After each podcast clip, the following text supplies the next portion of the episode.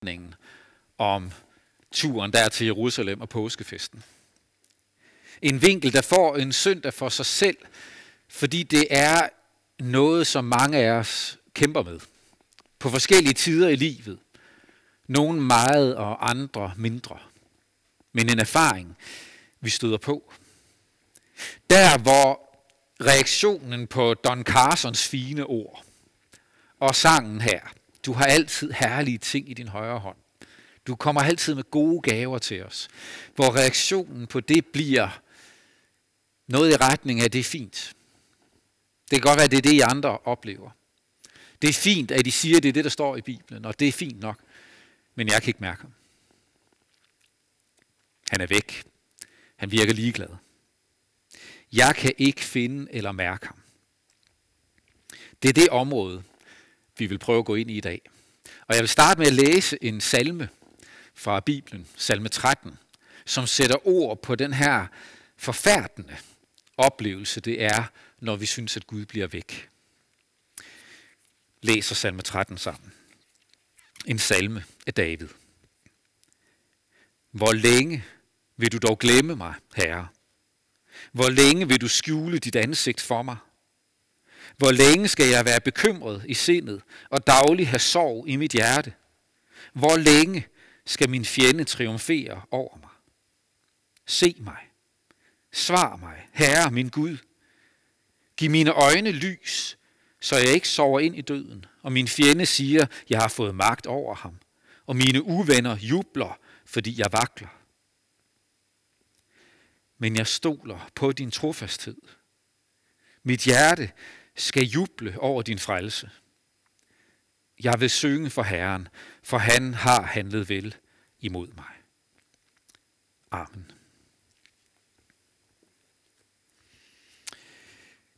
Almægtige Gud, vores bøn for i dag er, at du på en særlig måde giver os ører, der kan høre dine ord til os. I de faser i livet, eller midt i de oplevelser, som kan fylde os med desperation. Og en oplevelse af, at du er fraværende og forsvundet og væk.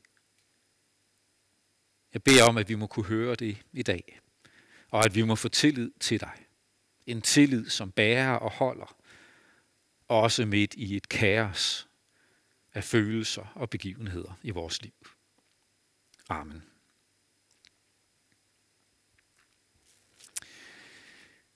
I dag læser vi altså beretningen om den 12-årige Jesus, og Maria og Josefs oplevelser læser det så at sige billedligt, i sådan en overført betydning.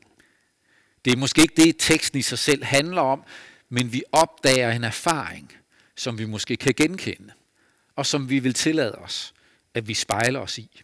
Oplevelsen af, at Jesus bliver væk, at Gud forsvinder, at vi måske aldrig har kunne finde ham, at han synes fjern og ligeglad. Den der følelse. Når troen stivner eller bliver kølig, hvad så end det kan skyldes. Det kan jo selvfølgelig skyldes, at vi har forsømt ham. At vi ikke har plejet relationen. Plejet kendskabet til Gud. Det kan være, fordi vi har forsømt at tage del i fællesskab omkring Bibelens ord forsømt at tage del i fællesskabet med andre kristne. Forsømt at tage imod hans gave til os i ordet, i nadverens brød og vin. Forsømt at prise ham med taksigelse og lovsang og huske på, hvad han har gjort. Det kan jo skyldes, at vi har forsømt ham. Forsømt relationen. Ligesom når vi forsømmer et venskab, og så det langsomt bare kølnes og forsvinder. Hvis det er det, det handler om, hvis det er det, du må kigge ind og sige, det er faktisk der, det er gået galt, så vær ikke ligeglad. Så reager på det. Så genopliv nogle gamle vaner, eller forny nogle gamle traditioner, og begynd. Søg ham. Søg fællesskabet. Gør i en vis forstand som Maria og Josef, der søger tilbage til der, hvor de så ham sidst. De tager tilbage til Jerusalem og leder, fordi de siger, at det var her, vi mistede kontakten. Lad os se, om ikke vi kan finde ham der igen. Den mulighed har du også. Vend tilbage til et sted i dit liv, nogle handlinger, nogle vaner, hvor du måske har en erfaring med dig af, at der var Gud. Der blev du klogere på ham. Der, der var du. Der levede troen. Det er jo ikke nødvendigvis et bevidst valg. Det var det ikke. Maria og Josef besluttede sig jo ikke for at efterlade Jesus, ligesom der kan være steder i livet, hvor det ikke er et bevidst valg, at nu forlader jeg troen på Gud. Det er måske bare noget, der lige så stille siger, øh, trænger sig ind. Maria og Josef gjorde faktisk bare, som de plejede.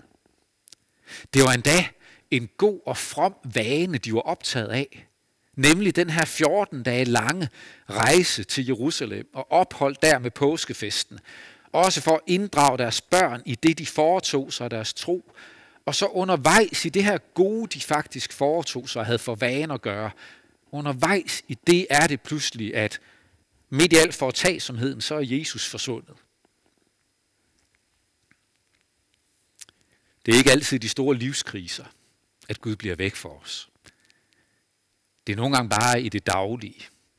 Det almindelige hverdagsliv, hvor vi gør det, vi plejer, og så en dag stopper vi op og tænker, hov, hvor, hvor blev troen af? Hvor blev Gud af? I en vis forstand er det helt naturligt, at ting i livet har sådan en op- og nedture. At det varierer lidt. Vi har, vi, på en eller anden måde har vi en brug for en afveksling. Det er noget af det, jeg er rigtig spændt på i forhold til evigheden i Guds rige. Det er løftet om, at der altid er glæde, og der aldrig er sorg. Det, det, jeg er spændt på, hvordan Gud løser den problematik, at, at man altid kan være glad, og at der altid kan være lykke, uden at opleve modsætningen. Fordi i mit liv, så erfarer jeg igen og igen at have brug for modsætningen. Jeg har øh, sat både øh, vin og vand på bordet i dag. Fordi det er jo altså nu engang sådan, at når vi når til et godt måltid mad, og når vi sidder i en weekendaften derhjemme, så er det fantastisk at få et glas, glas vin til maden. Det er livfuldt, det er dejligt, det er smagfuldt, det gør maden bedre, det, vi nyder et godt glas vin. Til daglig, der er det vand, der er på bordet. Og vekselvirkningen er faktisk god de tider, hvor man fik åbnet den der bag in box og måske så den næste bag in box og så blev det sådan et lille glas rødvin til maden hver dag, så forsvinder det særlige jo. Så er der ikke længere noget magi over rødvinen i weekenden, eller sodavanden til Disney Show, eller hvad nu det er, man har, som er det særlige. Hvis man får det hver dag, så forsvinder det særlige. Magien er på en eller anden måde afhængig af det hverdagsagtige. Sådan tror jeg også, det er med troen. Sådan tror jeg, det er på mange måder i livet, at modsætningerne har hver sit at bidrage med.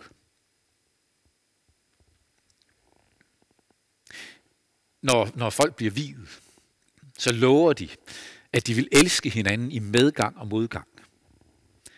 På gode dage og svære dage.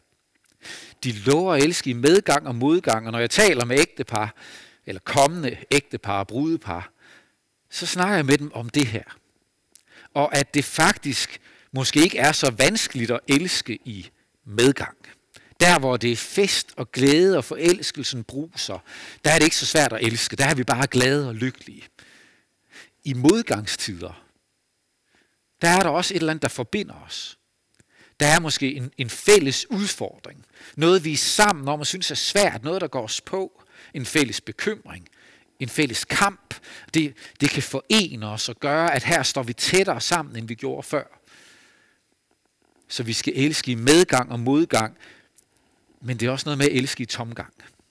Der, hvor der bare er vand på bordet.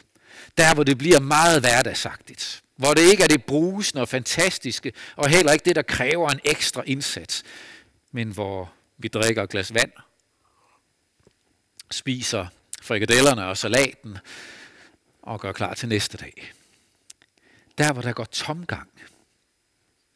Og sådan er livet. Der er medgang og modgang, og der er tomgang. Så er det også i troen på Gud.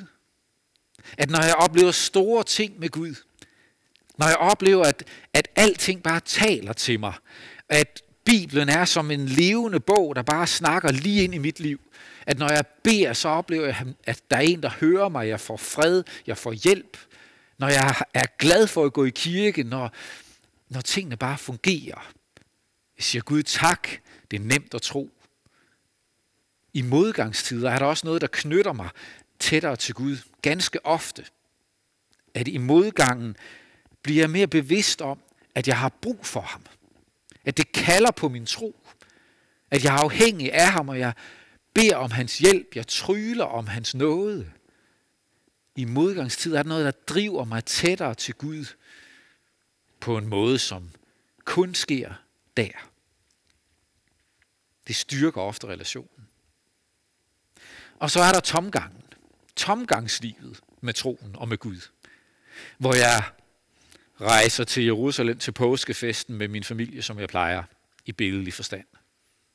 Hvor jeg går i kirke, som jeg plejer. Har mit daglige liv, som jeg plejer. Men jeg synes ikke rigtigt, at det er noget særligt. Det er lidt vaneagtigt, rutinepræget, hverdagsagtigt. Der er ingen store udsving, og der, hvor det egentlig går meget fint, så er det, jeg kan bilde mig ind, bilde mig selv ind, at det går jo egentlig fint nok. Og så forstå mig bønderne. Så forstå mig og forsvinder afhængigheden. Og lidt efter lidt vælger jeg at gå alene, ubevidst. Sammenligning til ægteskabet er så oplagt. Eller det gode venskab. Det er ikke altid berusende og vidunderligt og dejligt. Men netop derfor er det jo vigtigt at fastholde de gode vaner. Beholde kontakten, beholde relationen. I ægteskabet og blive ved og kysse ægtefælden godmorgen og godnat.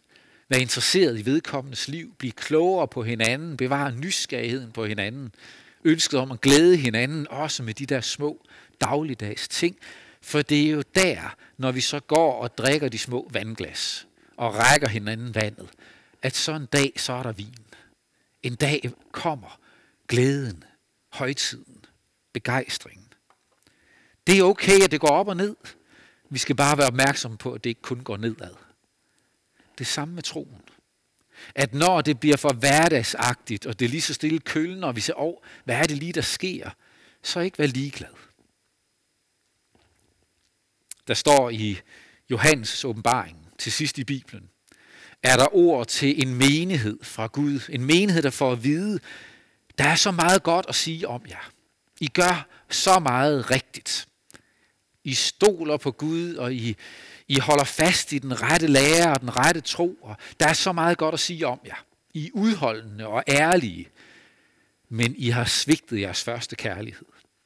Jeres kærlighed til Gud er blevet kold. Det er blevet selvfølgeligt. Og så står der, omvend jer og vend tilbage til det, I gjorde før. Vend tilbage til der, hvor I mistede ham. Genopliv de gamle traditioner. Forny de gamle traditioner. Lad det blive fuld af liv igen. Hold fast i dem. For derfra, fra det hverdagsagtige, er det, at livet kan blomstre op på ny.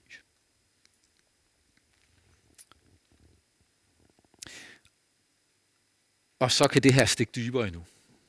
Det her kan stikke dybere. I den forstand, at både vinen og vandet er væk.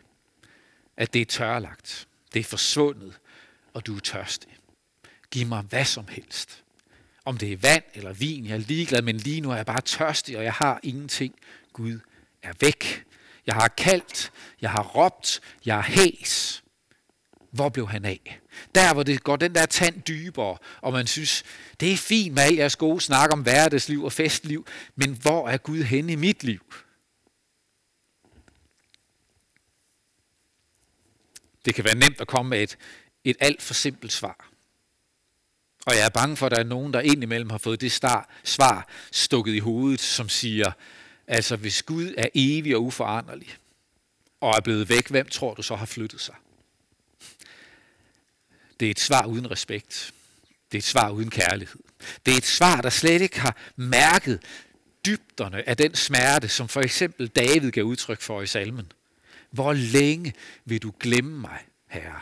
Hvor længe vil du skjule dit ansigt for mig? Hvor længe skal jeg være bekymret, have sorg i hjertet? Gud, hvor længe skal det vare? Se mig, svar mig.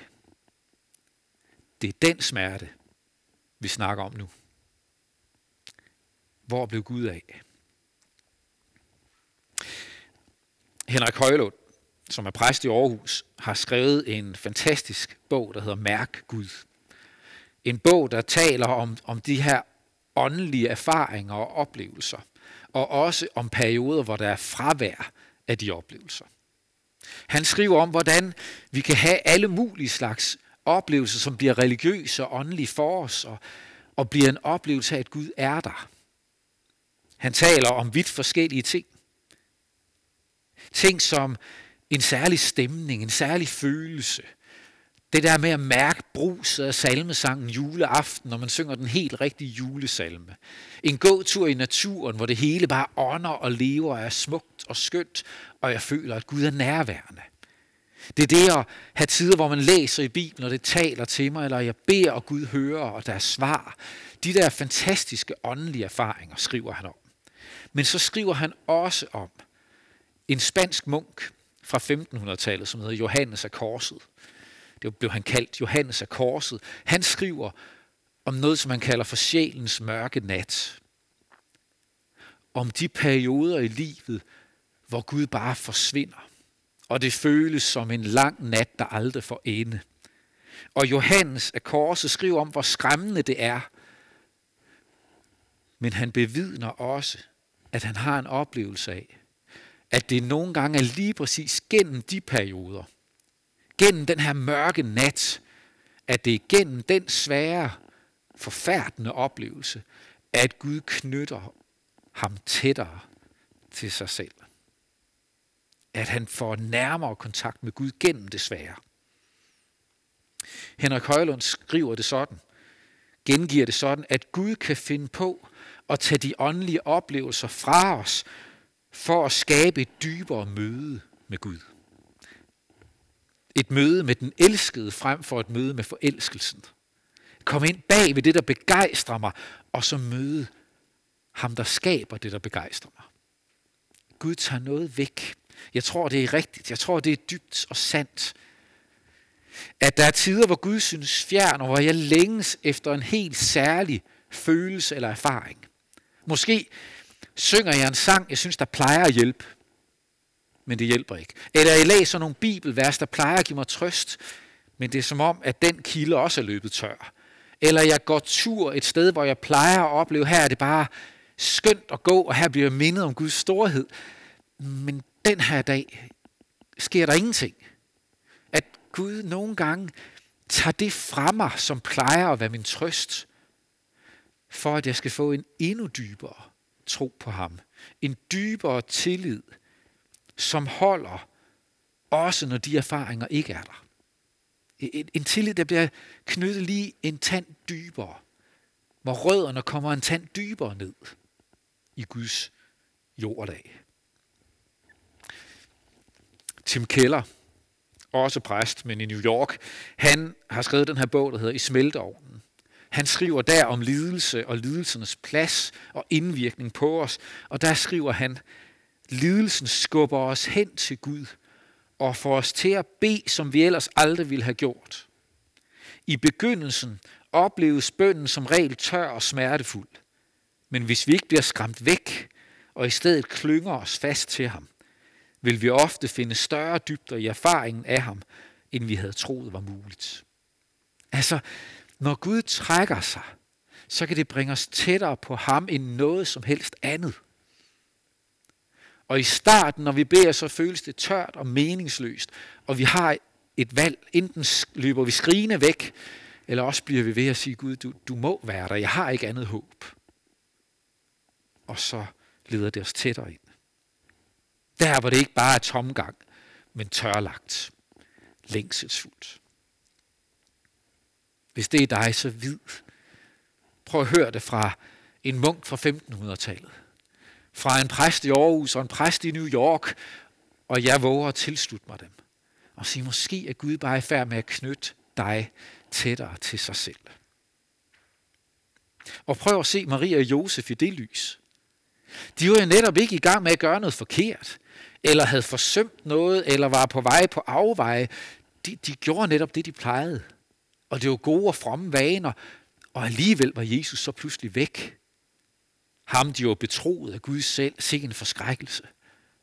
Tre dage, hvor de måtte vende om, gå tilbage, lede. Tre dage, hvor ens 12-årige væk, det er godt nok lang tid.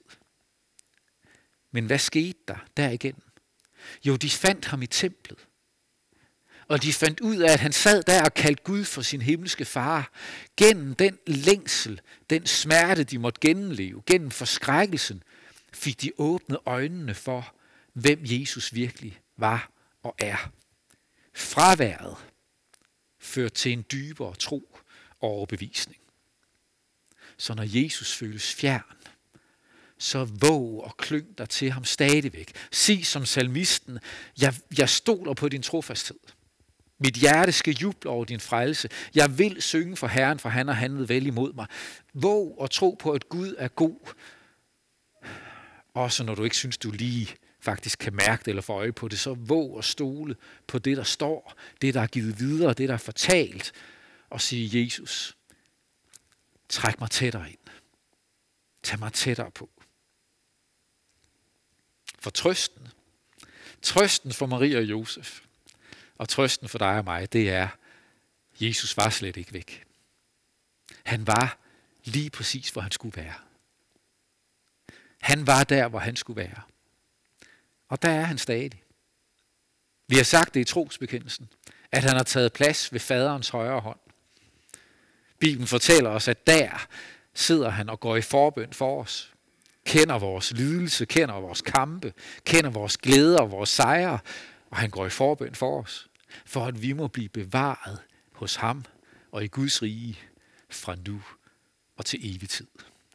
Det er dagens evangelium, dagens ord til os, både når han føles nærværende og vidunderlig og tæt, eller når han føles fjern, så er han stadig, hvor han skal være, og hans mål er, at vi skal drages ind til ham og være sammen med ham.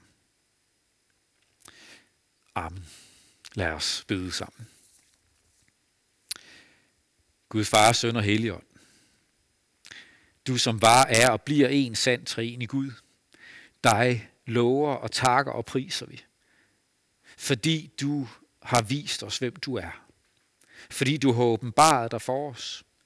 Fordi du har betroet os beretningerne om din søn, om Jesu liv. Fordi han levede, døde og opstod for os. Og at han er ved faderens højre hånd og går i forbøn for os. For at vi må have liv i ham og med ham. Gud, hjælp os til at stole på dig. Hjælp os til at gå gennem tørketider og svære dage. Og hjælp os til at blive bevaret i en tro på, at du stadig er god, også når vores følelser og erfaringer siger noget andet.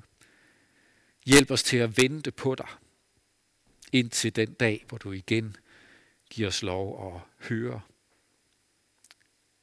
mærke, erfare dit nærvær. Hjælp os til at leve med gode vaner. Hjælp os til at give troen videre. Og hjælp os til i et og alt at blive hos dig. Sådan beder vi for vores kirke, Gud, og enhver, som kommer. Giv os at være hos dig, og sæt dit præg på os gennem alle erfaringer i vores liv. Bed for kirken i vores land, også i en tid, hvor der i den grad er brug for håb og trøst. Giv os kreativitet og inspiration til at give dit evangelium videre til hinanden og til enhver, der er omkring os. Velsign enhver menighed, som arbejder i tillid til dit ord og i kærlighed til vores folk. Vi beder om, at du velsigner fællesskabet i evangelisk Luthers netværk. Lad din kærlighed være vores drivkraft. Bed for kirken ud over verden. Giv styrke og håb til vores forfulgte medkristne. Lad din omsorg være tydelig for alle udsendte missionærer. Bed for vores land. Bring os godt gennem den her tid. Godt gennem pandemien. Velsign kongehuset, dronningen og hendes familie. Alle med magt og ansvar betroet. I folketing og regering, domstole og politi. Lad den være et værn mod uret og til hjælp for alle. men er hos alle, der er ramt af corona, eller hvor andre lidelser bliver endnu tungere på grund af pandemien. Kom med din trøst og dit nærvær, og vis, hvor vi skal være til trøst og til opmundring. Herre, bevar os hos dig. Lad os samles i dit rige, når du nyskaber himmel og jord. Indtil da beder vi dig. Led mig, frelser ved din nåde, også når jeg selv vil råde og vil gå min egen vej. Sæt mig, hvor jeg bedst kan gavne, men lad mig aldrig savne vidshed, at jeg tjener dig. Amen.